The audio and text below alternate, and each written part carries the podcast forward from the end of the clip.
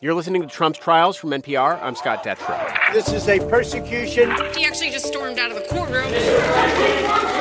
Innocent till proven guilty in a court of law. And we're here with a bonus episode. A federal appeals court in Washington, D.C. heard oral arguments today over the question of how far presidential immunity goes. Remember, former President Donald Trump is arguing that he is immune from criminal prosecution for all actions taken while he was in office. And that includes his actions involving January 6th and his attempts to overturn the 2020 presidential election. We'll get into all of that and more on our regular Saturday show. But first, we wanted to share this story with you that just aired on NPR today, right after this.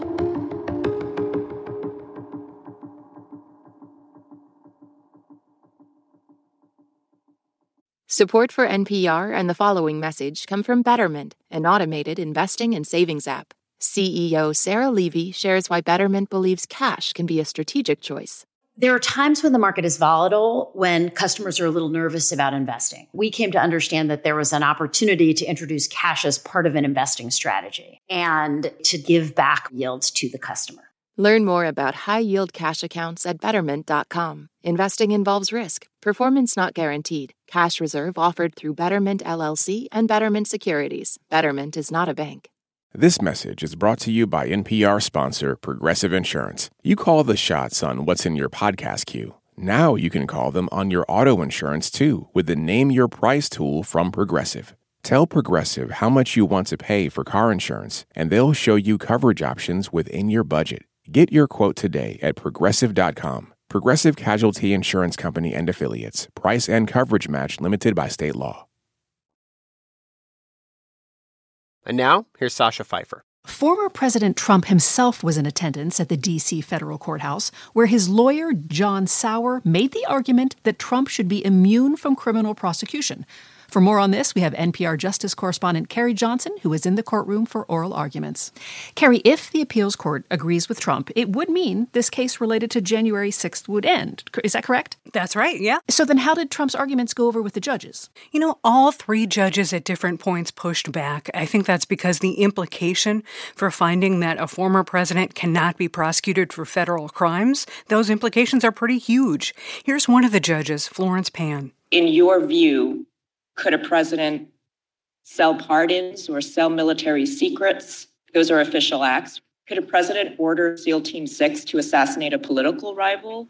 And Trump's lawyer, John Sauer, basically said former presidents cannot be charged with crimes unless they're impeached and convicted first. Trump, of course, was impeached by the House, but not convicted by the Senate after the siege on the Capitol. Another judge, Karen Henderson, basically said presidents take an oath to faithfully execute the laws. So the idea that a president could get away scot-free with violating those same laws just didn't make sense to her. This was Trump's first time back at the courthouse since his arraignment last August. What did he say or do?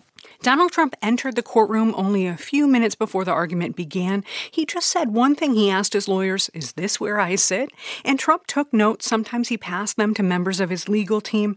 The former president didn't say anything after the hearing, but he spoke afterward at a local hotel, arguing his prosecution is politically motivated, even though there's no evidence, none, that the current president, Joe Biden, played any role in this case.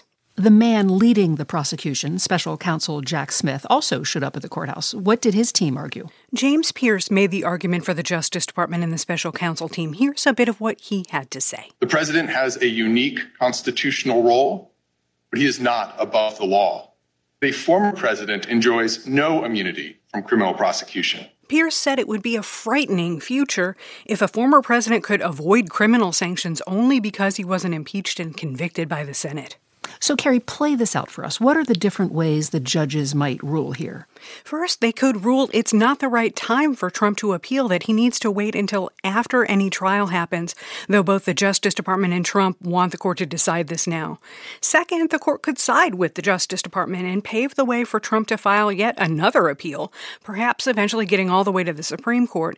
And finally, these judges could agree with Donald Trump, and that would bring an end to this case and potentially the case from the district attorney in Georgia, too. But the clock is ticking. We're now less than 1 week away from the Iowa caucuses, and voters are only weeks from heading to the polls in many more states. So when might the court issue a ruling on Trump's immunity, and why does that matter? Yeah, the appeals court could rule at any time. Right now, this D.C. trial, which was supposed to start March 4th, is on pause. What's at stake is whether this trial or any of the Trump trials will happen before the presidential election. That's NPR's Carrie Johnson. Carrie, thank you for following this. My pleasure. Thanks for listening to Trump's Trials from NPR. Keep an eye out for more episodes like this whenever big news happens. And we'll be back later this week with our regular show on Saturday. I'm Scott Detrow.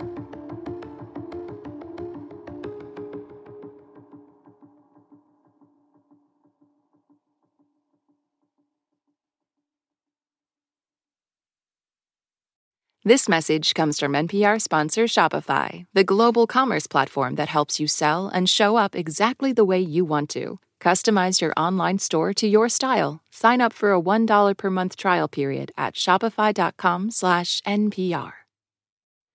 This message comes from NPR sponsor Homes.com. You don't just live in your home, you live in your neighborhood as well. So when you're shopping for a home, you want to know as much about the area around it as possible. Luckily, Homes.com has got you covered. Each listing features a comprehensive neighborhood guide from local experts. Everything you'd ever want to know about a neighborhood, including the number of homes for sale, local amenities, and even things like median lot size and a noise score. Homes.com. We've done your homework.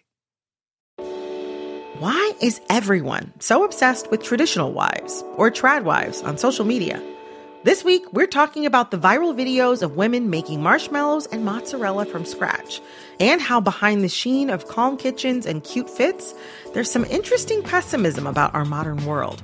And that's worth digging into. Next time on It's Been a Minute from NPR.